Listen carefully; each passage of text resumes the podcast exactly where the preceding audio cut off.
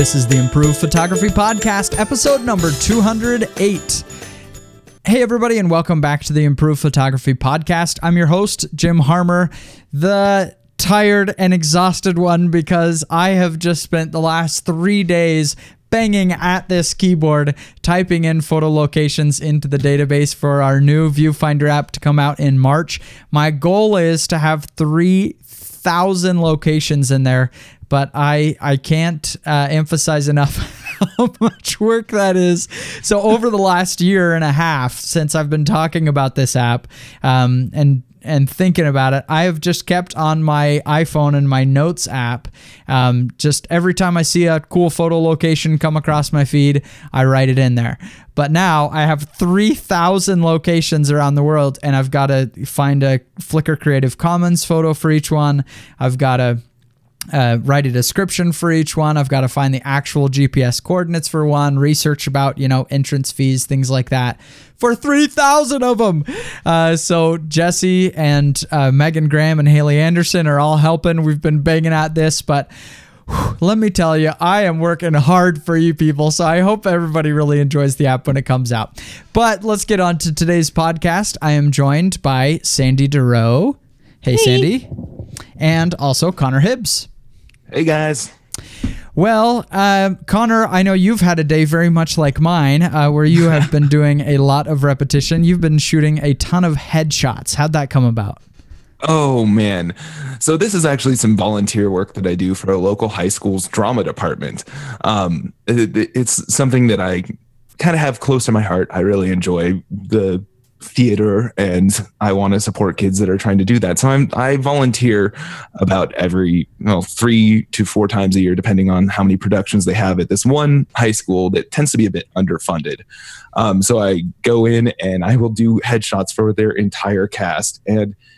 Well, it's exhausting. And the first time I did it, it took me close to four hours to get through the whole cast. At this point, I've gotten it down to about two hours.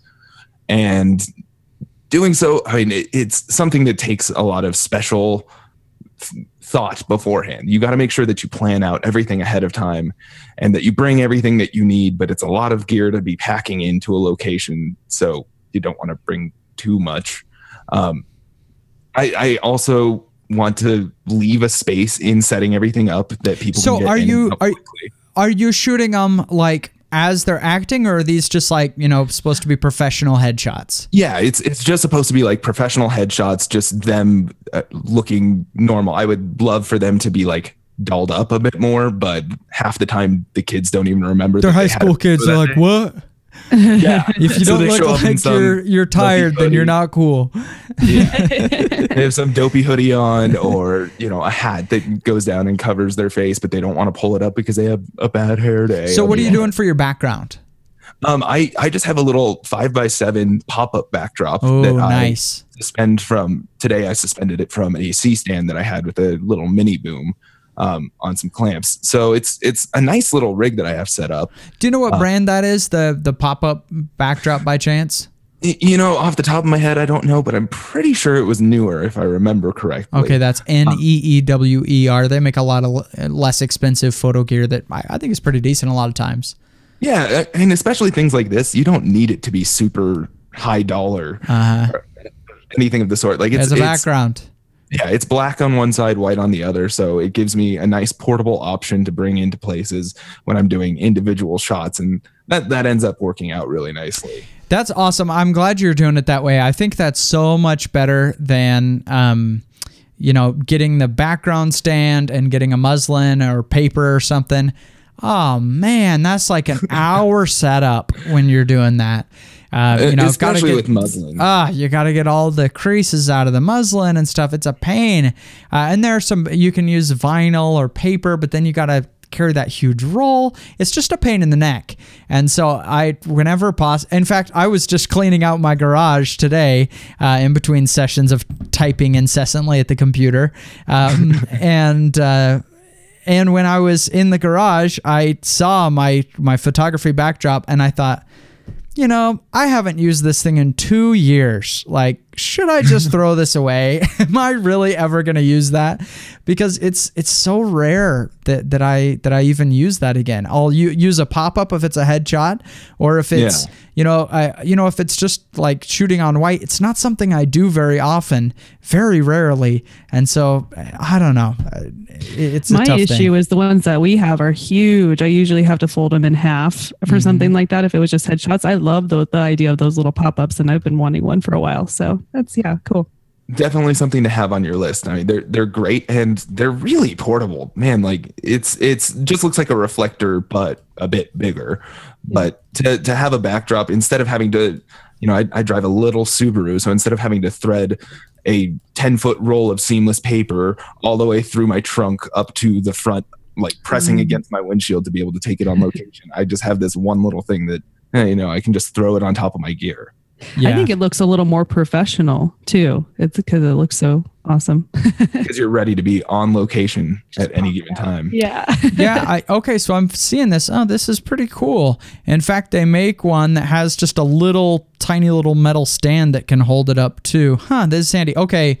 I, I, whether or not this is your doodad of the week, we can find it. Uh, listeners, you can go to improvephotography.com slash doodads, and we will have a link to this uh, product here. It looks really cool, actually, um, because they have not only white and black, but they also have like, you know, gray clouds, blue clouds, whatever, if you want to do like cheesy school picture kind of photos too. So pretty nice. You know, I, I've actually purchased a set of the blue clouds, and I would caution anybody that if you're going to do that, realize that it is it, it almost looks tie dye. It doesn't really look like a school backdrop.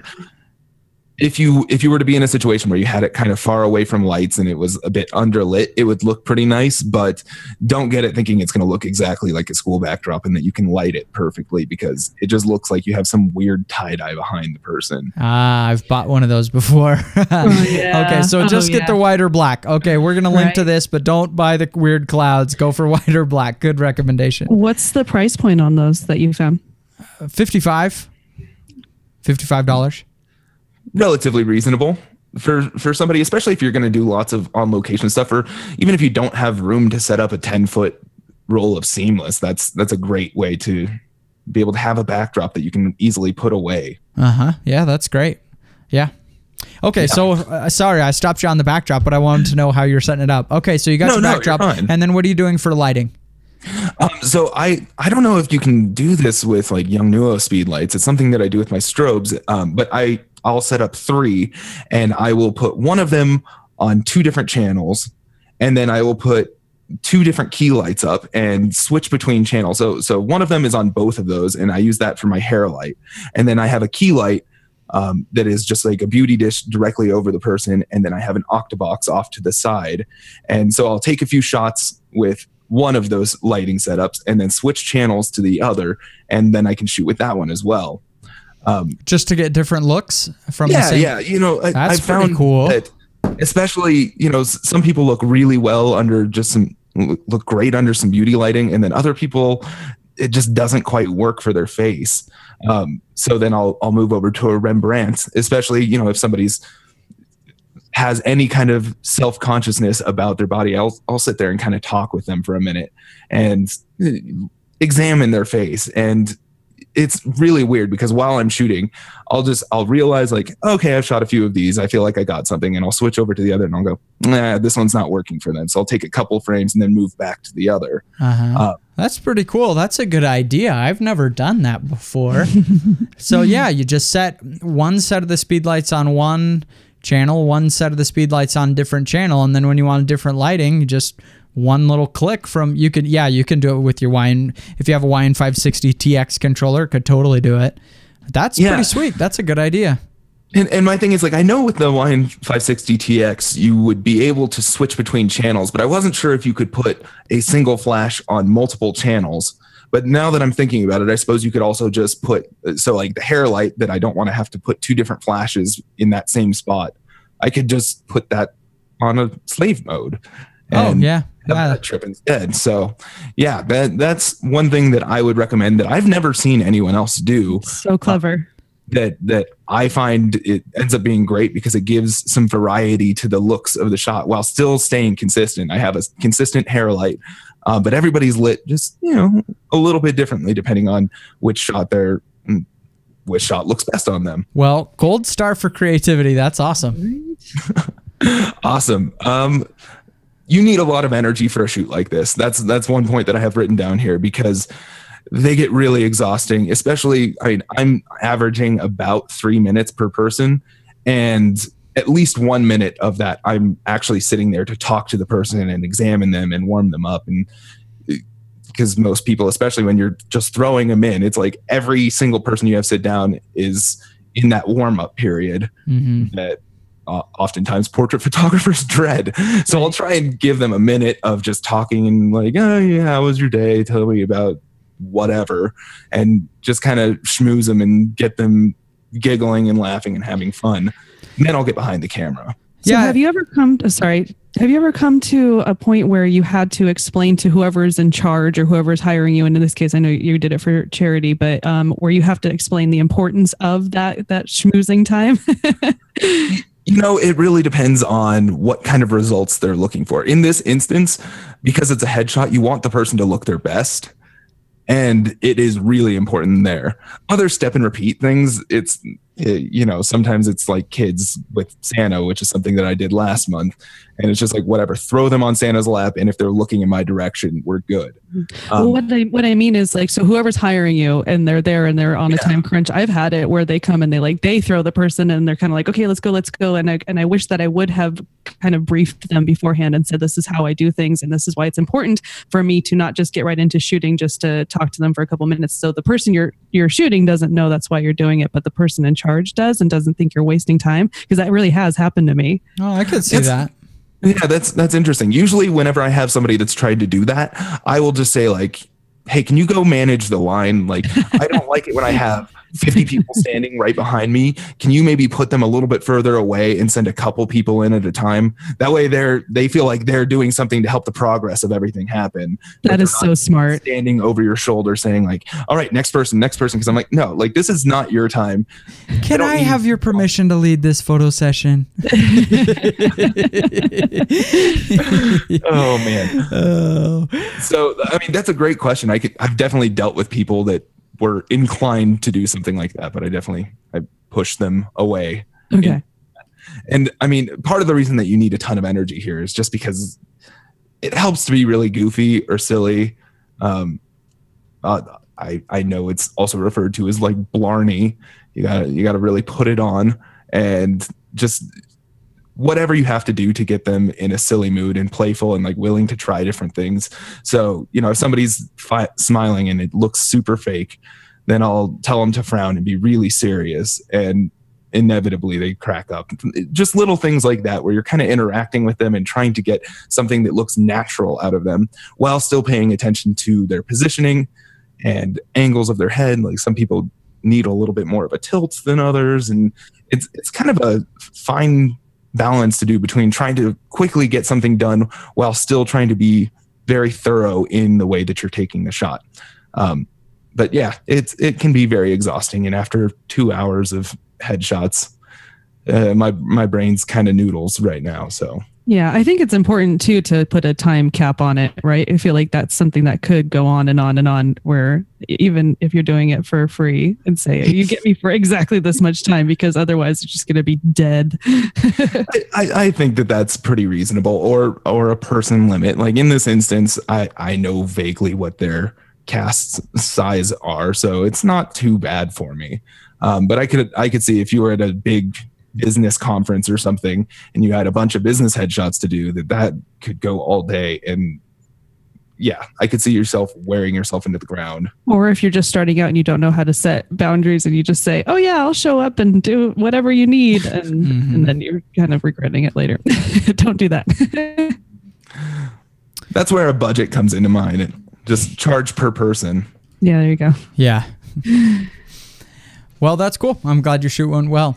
Well today I wanted to talk a little bit about uh, shooting with Fuji um, files, uh, but it really applies to to any camera system. When you're used to one camera system and you switch to another one, uh, things tend to work a little bit different and and look a little bit different in Lightroom. Uh, so I want to talk specifically about Fuji uh, today, though. The question comes from Mark Connors. He says, "I'm loving my new Fuji X." XT2, but I find that the X-Trans files are a bit trickier to work with in Lightroom.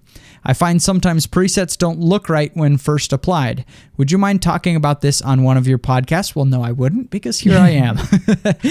um, so, when I first switched from Canon to Nikon years ago, for six months after that, I regretted my decision because I could never get the files to look right. It was just driving me crazy until another photographer who had made a similar switch before just told me to relax and just get used to the fact that they're not going to look the same and to start appreciating the things you do like in the files. Every file from a different camera system looks a little different. And when you've been looking at one for years, it just just it's just strange when you're looking at a different one. Have you guys experienced this? Oh my gosh, yes. It's it's kind of crazy, right? How different cameras are. You wouldn't expect that until you do it. But I did the same thing. I switched from Canon to Nikon, and you're right. The it, the dynamic range, um, you know, like was so different on the Nikon, and it took me a long time to get used to it as well. Yeah, I I've always been a Canon shooter, but I also this past year bought a little portable Sony that I can bring around with me, and the files on that just I I like the way that they look, but they definitely come out looking different. Like I almost feel like I don't need to process them, mm-hmm. and that's something that is interesting to me. uh-huh. But it, you know, oftentimes Canon's files look very flat, and you really have to boost the contrast on them. And the Sony ones that I've gotten, they just come off looking contrasty and beautiful. Um, so that's one thing that I would say is different, but it's been a pleasant difference for me. yeah, from what I've seen looking at the different ones, the Sony RAW files tend to look just the most polished straight out of the gate in Lightroom. Just open it up and they tend to look more polished than the others. I would probably put Canon um, next. And, well, or Fuji as very similar. A Fuji file really looks pretty similar to a Canon, but maybe a little bit less than a Canon. Uh, so Fuji and then Nikon. Nikon files in Lightroom look super raw when you first open them. They look just flat and lacking contrast and lacking sharpness. Um, mm-hmm. And and they're I, I amazing had, files, this, but they don't start that way. I felt the opposite. I thought that my Nikon was punchier and sharper than your Canon. Yeah, so I went from the Canon 5D Mark III to the D750. Huh, that's interesting. Yeah, well, hey, exact opposite. Well, this is what I'm talking so, about. Everybody sees something different with them. or maybe it's not uh, uh, models, or excuse me, manufacturers. It's models of cameras could be different too. The product that you're getting based on the year, the sensor that was used in it. I mm-hmm. mean, yeah, everybody's going to deal with this anytime you change. So specific to Fuji, um, the most, the biggest complaint is that when you open these files up, that a lot of the little fine details just feel a little grayed out, a little mushy, a little bit soft um, in those details. And I can assure you that that is just the way the file is opening up in Lightroom. Uh, you can absolutely uh, add sharpening without messing up uh, the file. You can add actually quite a bit of sharpening uh, to uh, to a Fuji file, and you'll see, oh, we got detail in there. We're just not getting uh, that contrast around the edges that we normally have to to kind of show it off. Uh, but the Fuji lenses are are generally very good, um, and so it, it, it shoots very sharp. Uh, it's just a, a matter of kind of getting used to the fact that you're going to need to add more sharpening, especially the detail slider, than you normally would. Um, and if it does mess up any areas, of course, you can just add a little bit of masking um, in the in Lightroom as well to get rid of that. Masking is the little slider in the sharpening panel that basically just says if anything doesn't have enough of an edge just don't sharpen that. You know, if uh, like if I were appl- if I applied a lot of sharpening to a face, it's going to make my hair really. It's going to look like I'm on Good Morning America. Have you guys seen Good Morning America? They put way too much sharpening on their images. Their hair just looks crunchy. Anyway, It really does. Oh man, I, I laugh every time I watch Good Morning America because it's so, So sharp, true. way over sharpened. anyway, um, so uh, if if you're getting that look, it might you might want that in the hair or fine detail in weeds or in rocks. But if it's doing it to the sky or the skin, um, where it's more of a flat area, that's what masking is for. And so I find you need to add more sharpening to a Fuji file, especially that detail slider, um, than you than you normally would. Uh, it's just one of the the differences in the file. Doesn't mean the file is any any better or any worse. It's just a difference in in how it's shown in Lightroom.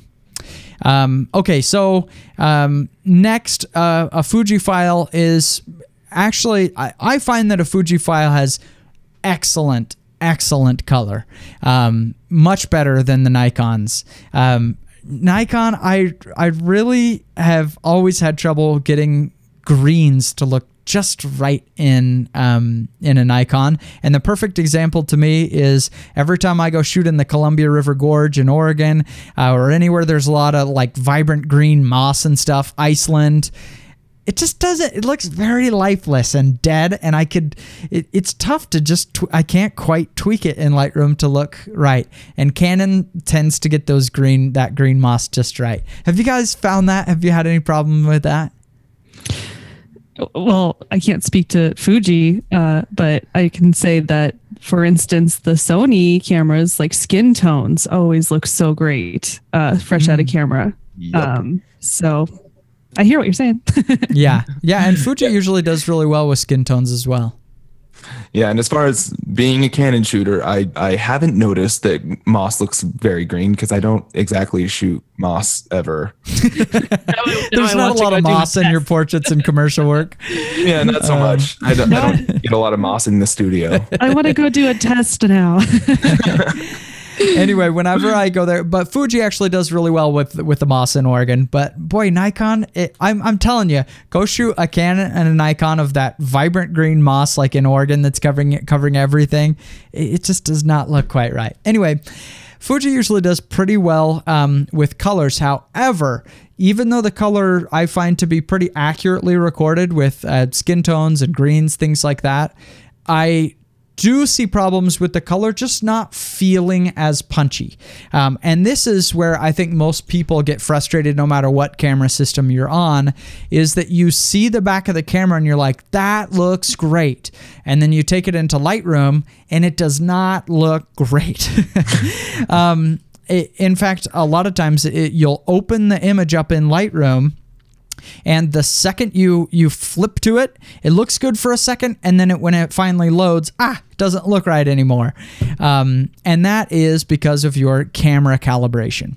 So if you go into the develop module go into camera calibration um, it, by default it's going to unless you're shooting a dng um, like if you're shooting a dji phantom or uh, sony's they're going to have uh, they're going to be dng and so your profile is going to be embedded.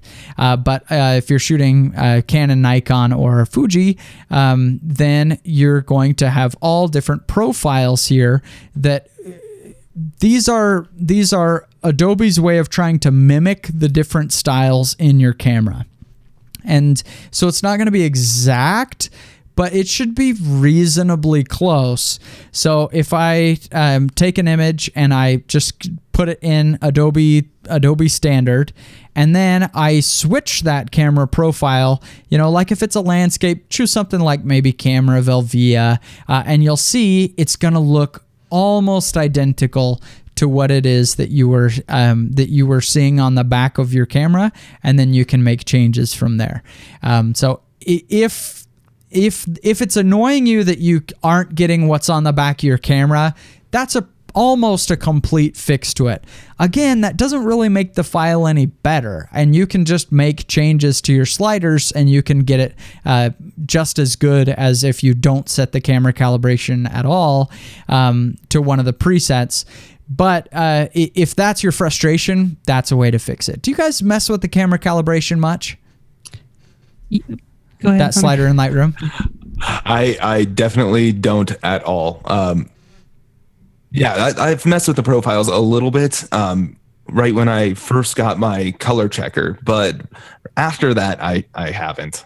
I was haven't gonna at all. say, I feel like I'm in such a routine where I just kind of do the same thing over and over again, and that's not part of it. Yeah, I can see that. I, I for a while there, I got really interested with it, especially as I was crafting new Lightroom presets. I wanted to see what was possible in there, um, and and there are definitely some interesting things you can do just by moving those sliders around. As far as those profiles, though, I'm with you guys. I really don't don't go in there hardly ever. Uh, I certainly don't to choose a different. one. I just kind of stick with the Adobe standard. It looks ugly when you get it. It looks really great out in that Adobe standard. I kind of like that it looks great out at the beginning because then it helps me to see what detail is there and then I can pull it out and add contrast and whatever. Uh, so it just depends how you want to work. Uh, but if you're having trouble getting back to the way the camera looks, that's a really easy and quick, uh, quick, quick fix for for getting to that point. So, uh, you know, Fuji files are not crazy different. I think some people kind of overblow the difference in in uh, how the the Fuji raw files are going to work compared to anything else. Just like any camera brand, they're just differences. And unless you're you've been shooting Fuji for a long time and you're really used to what those files are look like things are just going to be weird maybe even for 6 months. Um, and and then things will be normal. Um, I, I disagree. I, I hear frequently that uh, that a reason not to choose Fuji uh, is because uh, the it doesn't work well with Lightroom, and I always think, how so? What doesn't work well in Lightroom? Uh, it works great. Uh, it's just different, like every camera is. It looks different, um, and like with every camera, there are workarounds to make it look the way that you want it to. So that's a little bit about Fuji RAW files. Sandy, I hear you have a little move coming up and you need some photo friends in your new place. really, this is just an all call. I'm moving just to a new up. city I need a friend, anybody. anybody. Please be It's my like- friend. What is it? Littlefoot? Was it Littlefoot? Yeah, we're so we're Somebody, moving. anybody? No, that was that was the Lion King, where Simba's down in the gorge and he's like, "Somebody, anybody." That's me. Sorry. That's me. All right. So tell us about it. Like right after Mufasa dies. Yeah. Yeah. Part, Oh, yeah, the dude, you guys are gonna make me cry. How is this like that? I have kids. We watch a lot of Disney. Okay. Uh, Um, well, hopefully it won't be that hard for me to make friends. yeah, I'm gonna be shunned when I go to any photography meetup groups. Where are you moving to? sis? Okay, sorry. So, so we're going. We're moving to Drum roll. Dallas. All right. And we and we knew that we were going to be moving somewhere for a really long time, but we didn't know where. So I'm kind of excited that we have like kind of a trajectory now. Um, but I feel like I just got established here and I'm kind of on a roll, and so starting over is a little nerve wracking, and I'm having a lot of anxiety about it. But I'm also excited to see how fast I can go from zero to you know uh, back to where I am now, knowing what I've learned. I kind of feel like Las Vegas has been like my test bed. Um, so um, yeah, I just, Yeah, that's exciting. So moving to to uh, Dallas, which will be great. I mean, you do commercial and product photography. Uh, you know, there's a lot of business going on in Dallas. It's a big market. Uh, It so that definitely be worse. Yeah, it's like four times the size of Las Vegas. So I'm very grateful for that. yeah, that's great. And and I'm I'm excited for you. I mean, you're um, you know, you have all the skills of an established photographer, of course, but it's going to be awesome for you to to you know dive into the marketing and really start over with uh with uh with clients and things like that. I I think that's that's a drawback for photographers in general is once you leave your market, you're starting over. Um, and it can yeah. take up years to build up clientele. Uh, so once you have a established photography business, you're kind of chained down a little bit. Got golden handcuffs, but uh, but but it is tough to move. No, yep. So yeah, I'm just, I was going to say, if you guys think of any tips for somebody that was going to a new place, if you were going to uproot completely what you would do. Yeah. So what is step one? What's what's your plan to get going? Um, so we're setting up a new website and we're trying to get our uh, SEO going. So we've already been kind of blogging for Dallas and saying I'm moving there and just kind of putting it out there just so I can get picked up a little bit for Google. Um, and not that website? it will help. Yeah, exactly. Uh, for search engine op- search engine optimization. Not that it'll help tomorrow, but the, the quicker I can get that history in there. So that's kind of just been step one. And and the next step I think is to find um, photography groups there to join and try to meet as many other uh, photographers that I can and say, you know, if you need, an, if you have know anybody that needs commercial work, because you know, there's there's not that many commercial photographers compared to portrait photographers, for instance, and that's where I get most of my work is referrals. So, and, and so one way.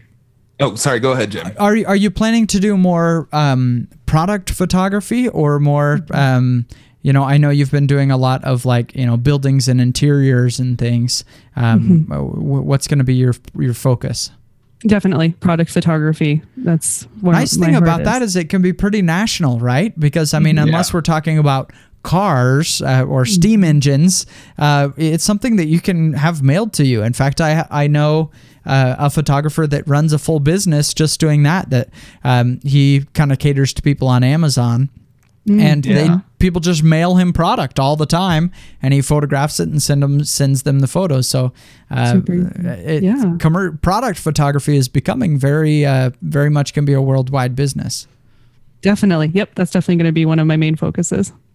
Well, and and one thing that's really nice about this move for Sandy is that well, we were already planning on building up a new business anyway.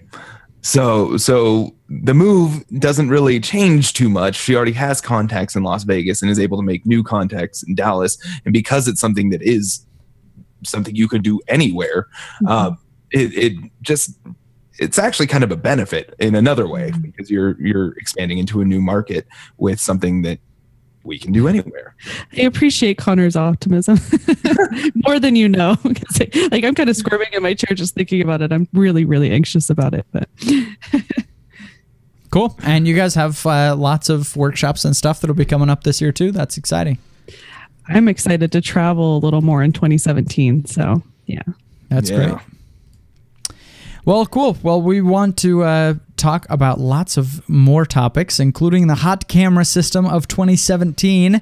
Uh, but before we do that, we want to take a second and thank Casper for supporting um, this episode of the podcast. Casper is a friendly ghost, uh, but not that Casper. this is Casper, the mattress company, and they are great.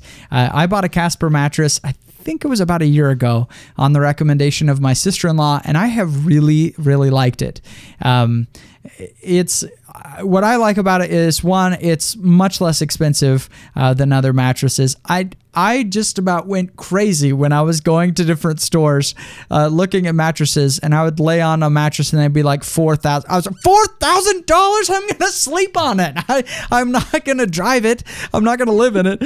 Uh, so uh, it was crazy um, how much. And they would say it's an investment, um, and I'd say no. I want a really nice quality mattress, but I'm not gonna pay an absurd price for it. And that is where Casper comes in. Uh, Time magazine magazine named it the one of the best inventions of 2015.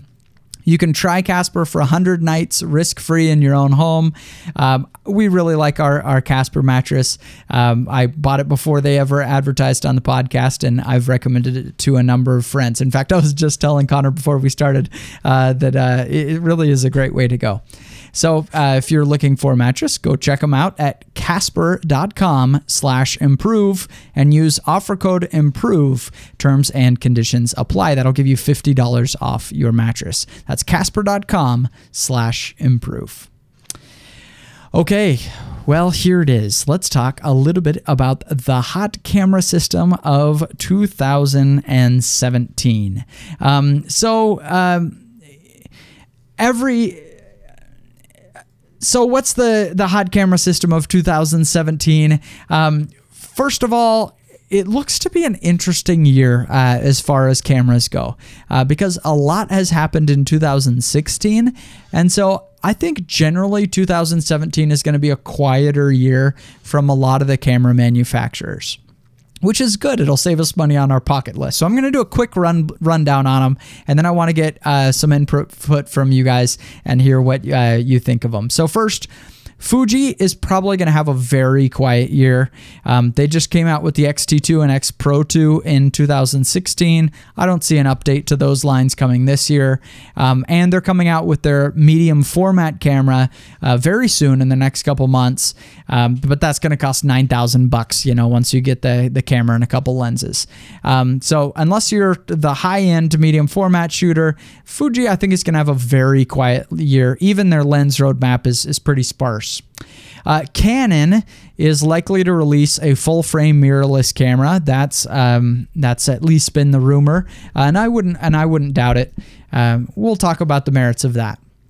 Sony yeah. um, is going to release a full frame mirrorless, probably a successor to the A7R2 at some point this year. We haven't seen a lot of rumors yet, um, but I would be surprised if we didn't see at least something um, on that line. Will it be the A7R3 or the A9? Um, we'll see. Nikon um, has been quiet for a while. I would be surprised if we don't see an update to the the Nikon D810 line, something going on this year. Uh, they have the DL Pocket one inch sensor camera uh, that's been delayed a little bit, but that one looks cool. Uh, the Nikon D5600 is finally coming to the US, but that's a modest improvement. Uh, we haven't, Nikon didn't make a lot of noise in 2016. And so I think this could be a year for Nikon to come out with something. Um, Micro Four Thirds seems to be starting to wane in interest, I think, a little bit. I think a lot of photographers bought a little early in Micro Four Thirds, and now they really are getting pretty good. But I think it turned off a lot of, of photographers who are the early adopters who just need a little bit bigger of a sensor. And Hasselblad um, apparently has been sold uh, in large part to DJI. Uh, when I saw that news, I thought, there's no way that's real. Um, you know, Hasselblad sold to a drone company, but uh, hey, it looks to be true. So we'll see what happens with that. With that. So, all right, no explanations. You got to just say what camera company do you expect to be the most exciting this year? Connor, what do you think? I think it's Sony. Sony, all right. And Sandy, what do you say? I, I don't know why I, I would necessarily root for uh, Canon only because I just switched to Nikon, but I think that it's Canon. If they come out with a mirrorless, they're going to really surprise me. Okay, I, I and I'm putting I'm putting my money with Sony on this one. I think I think Sony could have an interesting year. So, all right, defend your positions now. Uh, why why do you think the the the mirrorless full frame from Canon? That's rumored. I mean, we never even mm-hmm. know, but mm-hmm. that's rumored. Why do you why do you think that's an exciting development? I've, I've kind of I kind of feel bad for being so cynical towards Canon, uh, well, and Nikon for that matter. But I've I've said it before, and I've said it to to people um, just in conversation that they've got to do something if they're going to compete with Sony. Sony's just you know really hitting it out of the park. And every time that I go to any kind of um, convention and I actually hold a Sony, I'm like I want one so bad, and Nikon and Canon aren't keeping up. So I think that it would surprise me, and I and I would be pleasantly surprised if Canon actually did uh, realize that they need to do something. Yeah. And the the reason that I'm not incredibly excited about a Canon full frame mirrorless is um, what's the real benefit here?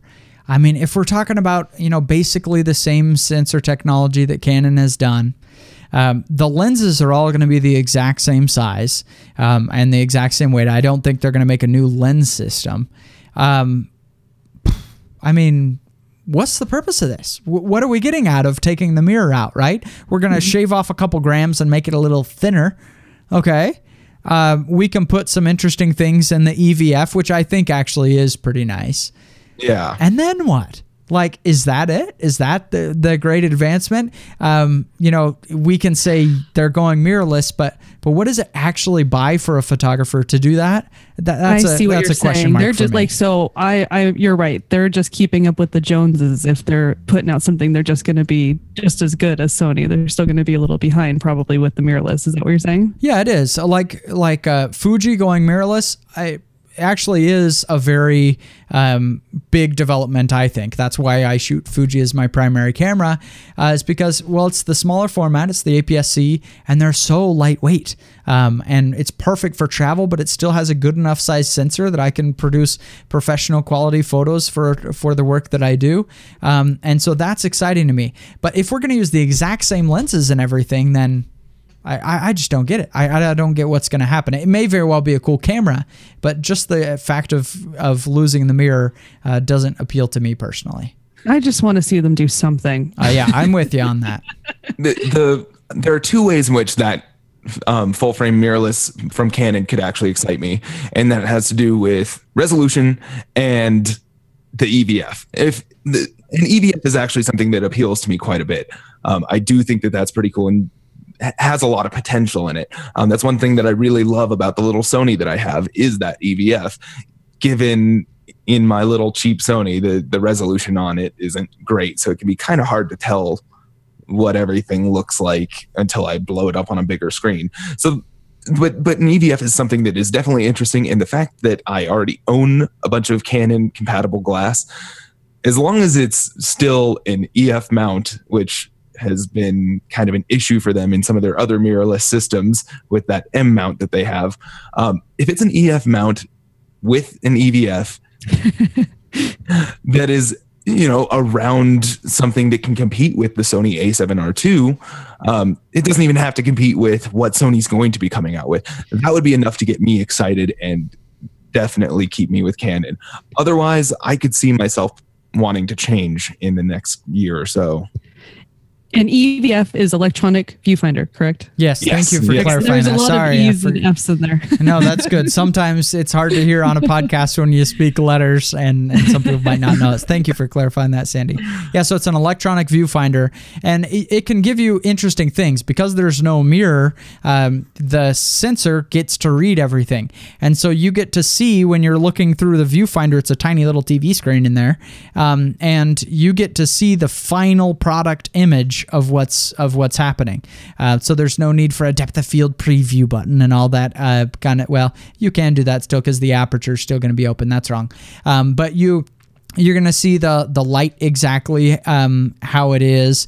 Um, you can put interesting things on there, like you can put uh, you know how far out you're focused, or if you're focused to infinity, which is handy when you're trying to manually focus a lens at night for night photography. It can just show you when you're at infinity um, in there. Uh, you can you can add some pretty neat little things on that little preview um, by by making it that instead of just a you know reflecting the light up from a mirror. Yeah, and I mean, like, there's what's it called? Focus masking. So if you want to manually focus a lens, you can have a little highlight around the areas that are in focus. Yeah, and that's zebra stripes, be yeah. really So cool. Even even if you're shooting not in with a, bleh, if I could speak, um, even if you're speaking. Shooting. It's okay. This is, Terrible. this is the noodle brain coming in right now. if you're shooting in autofocus mode, you can still make sure, like with a portrait, that the focus point actually is on the eye and not on the nose, because that's going to make a big difference when you're Yep. focusing and shooting wide open. So little things like that. I mean, th- there's also like highlight priority where you can see when you're clipping your whites and Yeah, some you could put might interesting info in there. like it, it just has a lot of extra information right? And, and one thing that's great is for those who like to chimp and look at their photo after afterwards you no longer have to bring the camera away from your face. You can set it up so you can see the image pop up for and do a little review before you take the next shot without having to pull your face away. And that, that seems like a minor thing but i think that, that could help Have you ever shot with somebody that that's used to Sony and then they use your Canon or Nikon and they they look in your viewfinder and they're like, I don't see anything. Where's the, the screen? And they're feel like, oh, my camera's not as cool as yours. I'm, I'm just seeing the world I don't wrong with have that. So, um, yeah, I, I, I am excited about Sony. See what they come up with the A7R3. For me, um, what needs to happen in, in that system to that would that could get me interested in it in buying it is one they've got to fix that menu system. It's terrible. Oh, yeah. Uh, on it's awful on those Sony cameras. Um, th- the autofocus is is much better. Um, but I would still like to see some improvements there. The the Fuji does focus a little bit faster, in my opinion, um, and and really the price is, is still very high. I don't see that coming down. And the weight, uh, the weight is still a lot on those Sony full frame. It's really going to be about the same when you're choosing f2.8 lenses on the Sony system compared to a Nikon or Canon. Eh, it's about the same. And so I, I don't know about the weight issue, uh, but but it's something there as well as the Sony A6500 series those are incredible cameras. I that's uh, also an exciting place. So anyway, uh, it's interesting to see kind of what's going to happen in 2017. Uh, what camera brand is going to kind of start to take a little bit more of the lead, uh, but some some cool things should uh, should be coming out. Hey Jim, I think you might have glossed over one of the rumored great things about the A7R3 or A9 or whatever they're going to call it. Oh, what's that? And that is a rumored megapixels of 60 to 80 megapixels in this image, which is ridiculous. Yeah, uh, that that would that's something. That's something. As as someone moving into more commercial photography, the notion of eventually buying a medium format camera has become a little bit less ridiculous to me. Yep. Yeah, that's true. It, becomes necessary. But looking at something, looking at specs like that, I don't really even care if it's as expensive as the A7R2 is because that's still saving me thousands and thousands of dollars versus going to a medium format for a resolution that could probably be pretty close to competing, if not just competing completely. Yeah, that, that's a very good point, and and I'm interested to see that. I always wonder when I see when I see rumors for the new camera is going to have between 60 and 80 megapixels. I always think like, how could that even happen? That like you know the rumor is coming from somebody who's in the know, right? Like, yeah, how how could that happen that you're just like it's gonna be somewhere in this range without knowing you know? Uh, interesting. I, I sometimes wonder you that know, like the, the, one thing that i could say for that is maybe the person under like has their targeted goals their specs the thing that they are shooting for and they haven't done testing on it to actually guarantee what it is or like they haven't developed the thing completely yet. Uh-huh. So 60 to 80 megapixels, but one way or the other is going to be high. Yeah, it's ridiculous file sizes right there. Very cool. All right. Well, um, enough talking about camera brands. Um, let's talk a little bit about the opposite of that. Let's talk a little bit about uh, finding uh, inspiration in our photography uh, when it is lacking maybe we could do a little bit of a round robin on this on this again since we're already 45 minutes in. Um, totally. Uh, let's let's talk a little bit about what it is. Like, what do you do when you notice that you are lacking inspiration in your photography? Sandy, what's your process? Because it happens to every photographer. Mm-hmm. Well, I think that it just happened for the first time to me where we were going on a trip and I said, I'm not bringing my camera. And then I went, Ooh, Ooh I feel so bad saying that. Oh, that's terrible. so, what I wanted, I want to do a new project. So, whether it's like a photo series or just like focusing on something totally different, especially if it's your job, something that's outside of the normal day to day, that's what I want to do. Okay, very cool. Uh, yeah, because you, your photography is very repetitive. The kind of stuff you do with commercial and product photography, it's very much kind of you got a setup, you got your SP, and you're kind of cranking product through. So uh, that, that'd be a great way for job. you. I'm still passionate about photography. It's just I got to appreciate the art part of it more. yeah. Again. How about you, Connor? Oh, you know, I feel bad because in general, I don't know what I do. I, I I know that I feel this every once in a while, but it lasts for such a short time that I don't usually need to do much to find inspiration again. It's just kind of the lack of shooting for close to a week and then I'm kind of itching to get back with a camera again. Um, but one thing that I do when I, I don't know from a creative standpoint um, what I should be doing is um, I'll, I'll try and think of different like puzzles and i guess that's the way that i would put it. I think of something that i don't know how to do and then i try to mentally map out how i would work it out. And it's like doing an experiment and trying something and building a new technique or heck, half the time it's discovering a technique that somebody's already developed and understands and has plenty of tutorials out there for. But that's that's something that I find keeps me going on the creative side is not necessarily even thinking about it, the end of a composition that I'm trying to do, but more, okay, what's something that's going to challenge me and how am I going to overcome that challenge? And that's something that I find I was going to say, I feel like Connor's really good from from what I've seen when you're always trying to find a new technique. So, and that's uh, one of the awesome things about photography is like you'll never be done learning. Even the yeah. people who've been doing it for 30 years have something to gain and learn. So, I, I see you. I, I don't think you're getting burned out as much because you're always looking for that new technique, that new thing to be better. That yeah, that might true. be a part of it for sure. For me, the thing that helps me most when I am lacking motivation is quitting cold turkey for a short period of time. I know I can't stay away for, from it long, uh, but this happened to me in December. Uh, I was I had been working so hard on the block method composition um, and got the got the training tutorial out. Had done a lot of shoots getting ready for it, and I just. Oh, I was just overwhelmed. It was a lot, and I was lacking motivation to do more. And so I just stepped away from all things photography in the month of December, just don't do anything with it. I unsubscribed from my own podcast so I wouldn't be listening to that. I, you know, stopped on my Facebook feed, all the photography stuff coming through. I just kind of stepped away from it all for a month. Um, and then as soon as January hit, I was like an addict in need of a fix. I mean, I needed to do some photography. Uh, and I've been so excited about planning trips for this year and getting out and shooting and stuff. It it really works best for me if I just hey, just take a month and just step away. Uh, don't worry, the photography inspiration's coming back. It's just a little bit dulled down right now. And don't beat yourself up too bad too, because everybody goes through it. It's not the end of the world. Yeah. Oh, that sounds horrible.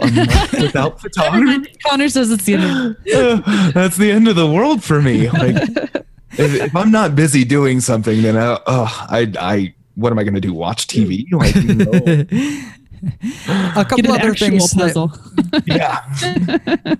A couple other things that have helped me before as well are one uh, traveling. Uh, i mean anytime you're in a new place it's going to be uh, you're going to want to explore it and photograph it and stuff and so that can um, always help. And travel does not have to be expensive. It can be get in your car this week and drive four hours away and stay in a hotel for one night and just shoot there whatever's there the only problem with that is uh, it's tough to find those photo locations. If only somebody were coming out with an app to help with that. that would be so cool. oh, that would be great.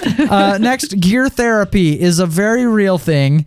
Um, you know, you're lacking a little inspiration. Set down the DSLR for a while and fly a little DJI Mavic Pro or something like that. Um, can definitely get things um, going. Next is get a photo critique. We almost never talk about this anymore on improved photography, but it's the like the best thing that we offer. If you go to improvephotography.com slash store or just go to improvephotography.com and click the store link, down at the bottom, at the bottom of the store, there's a link to get a portfolio review. Um, and you can get us, any of the uh, um, podcast hosts, to do a photography portfolio review for you. It's not expensive. And we sit down at, at microphones and record an MP3 uh, talking through your seven or 14 best photos, uh, giving you a direction, what, you know, what to learn uh, next, kind of a place to go. Um, like if you kind of feel like you're stuck a little bit, man, that's a really good opportunity to to improve your photos. Uh, so something that you do, or if you know, take another uh, skilled photographer out to lunch and you know bring some prints along to show them. You know, just something to get a critique. Uh, I'm not I'm not trying to sell some. I'm just saying it, it really helps uh, to do that. Um, and uh, next, I know Jeff Harmon does this a lot, is to put together a top 10. Um, you know, put together your top 10 photos from the last six months or last year and kind of see where you are and what, what else you want to do over the next little bit. So that's it. That's how we can get a little bit more uh, motivated. But now we've got to get on to the doodads of the week. Connor, what do you have for us this week? Well, you made me change mine. So mine is the Fovitec Studio Pro double-sided collapsible background. But that's okay because what I originally had was something that no one could get anyway. So that's the we'll just go with that. But The it's an awesome device. We can ta- you should talk about that one. Yeah, again no, I don't want to know. Okay. Um, well, a while back, Jim talked about the tripod. Um, it's it's a little stand that you can put on your tripod. Um, it just goes like it's a triangular loop that goes over the legs of the and has a little Over the platform top of the- to- of the tripod. tether, uh, yeah, for you to put a computer on, it's a little table that you can, well, you can turn your tripod into a table for tethering, and it has a cup holder, and that's pretty cool. And it also has a little extra slide out spot that you can put an extra external drive or a mouse or something like that on. Um, but I just happened to find somebody in my local area who was selling all of her um, non relevant gear because she was moving to the other side of the world. Um, and I, I saw it pop up on my local, there's a Facebook photography sales thing in Colorado here. Um, and I saw it pop up, and 10 minutes later, I was like, I want it. Don't, no, don't let anyone else buy it. I But it pay. turns out you got the last one on It the is a great device, and they don't make them anymore. yeah, they Yeah. don't make them. I have no idea why they don't make them anymore. This is an awesome device. I've used mine so many times, uh, and they don't make them anymore. It's sad. Yeah, I, I really don't understand because I was, I mean, I was always struggling with should I buy a tether table of some sort? Like that's ugh, a, a decent chunk of money. So then I was always like pulling together boxes and just different things where I could put put my laptop on while I was tethering. And now I have this, and I like it because it's right there with my camera as well. Like it's right there. It's beautiful. Yeah, that's a terrible doodad, Connor. I'm so sorry. I'm sorry to rub it in. So, um, my doodad of things that you can buy is that background we talked about earlier. All right, mine is RadarScope. Um, so I have been um, testing a number of different apps for checking the weather. This is in preparation for my tornado chasing um, trip that I'm doing in Kansas in um, the middle of May is when I'm going to do it. And anybody's invited to come join me on that, by the way. Um, I'm going to be putting up links pretty soon on Improved Photography Plus and the adventures. I want that to be a very small group um, since it's going to be a lot of driving around and stuff. I, it's going to be hard to manage if it's a large group. Um, so uh, I have been trying to learn a lot more about the weather and predicting things and stuff, not just for tornadoes, but just to make me a better landscape photographer to be able to predict the weather. Uh, so I've tried a number of them, and I asked on the Tripod podcast, which is another podcast on our network. Um, I I interviewed a professional storm chaser, um, and I asked him what app that they use to to check the weather, and his answer was RadarScope, um, and it is great. Um, it is not smoothed over um, the data that you're getting. It it's the raw data from each of the centers, and so um, much more accurate. I was having some problems with several different apps that you know I would look outside and see clouds, and I would look at the app and there- they would say no clouds, and I'd be like, hmm. so this one uh, is great. Okay, Sandy, what do you have? So my I haven't been this excited about a, a thing in a really long time, and it's I'm probably way too excited about it. But I got the one of those skins for your keyboard, so it's for the Mac, and I'm sure that they have them for PCs too. But um, it basically covers your your whole computer keypad, um, and it prevents like dust from getting in. But this one uh, is for Photoshop, and it's got all of the shortcuts on there Cool. and they make it for Lightroom as well. And I've already learned a couple things, and I thought that I was pretty good in Photoshop, and it taught me some stuff. So I really like it. Huh, that's awesome. Oh, very handy. Yeah. Well, thank you all for joining us in this episode of the Improved Photography Podcast. I hope you get uh, value from it each week. I hope you're planning to uh, come do some meetups with us this year, getting excited about the app. We have lots of fun stuff coming up this year. And uh, I just wanted to mention one other thing that you can uh, um, do to. Uh, to uh, kind of participate a little bit more, esteemcommercial.com slash workshop slash lighting for portraiture. Tell us about that. Well, you could just do you could just do forward slash workshops too. So esteemcommercial.com, um, esteem commercial photography rather is our new business. And so the You very and first Connor. thing Yeah. Mine and Connor, yes. So the very first thing that we're doing is a workshop here in Las Vegas on advanced uh, studio portraiture lighting. And Connor sent me his slides for this, and he's going so far into the weeds with portrait with lighting that anybody's going to leave here with pretty much like an engineering degree. it's like really in depth. Um, so yeah, just go to esteemcommercial.com forward slash workshops, and you'll be able to find us. So for somebody that's not uh, super advanced in in photography, like how advanced do they need to be to to to take this? A basic understanding of the exposure triangle is what I would think. But Connor, what do you think? Yeah, yeah. I would just say uh, to be competent in understanding how to shoot in manual mode, or at least understanding the the concepts that are being used in manual mode, um, especially using flash, it becomes a lot more difficult if you don't understand all of your exposure triangle. But if you if you understand that, the whole idea here is to get people who are maybe a little bit less confident with lighting um, and portraiture and getting them boned up to a degree that they will be able to shoot like a pro.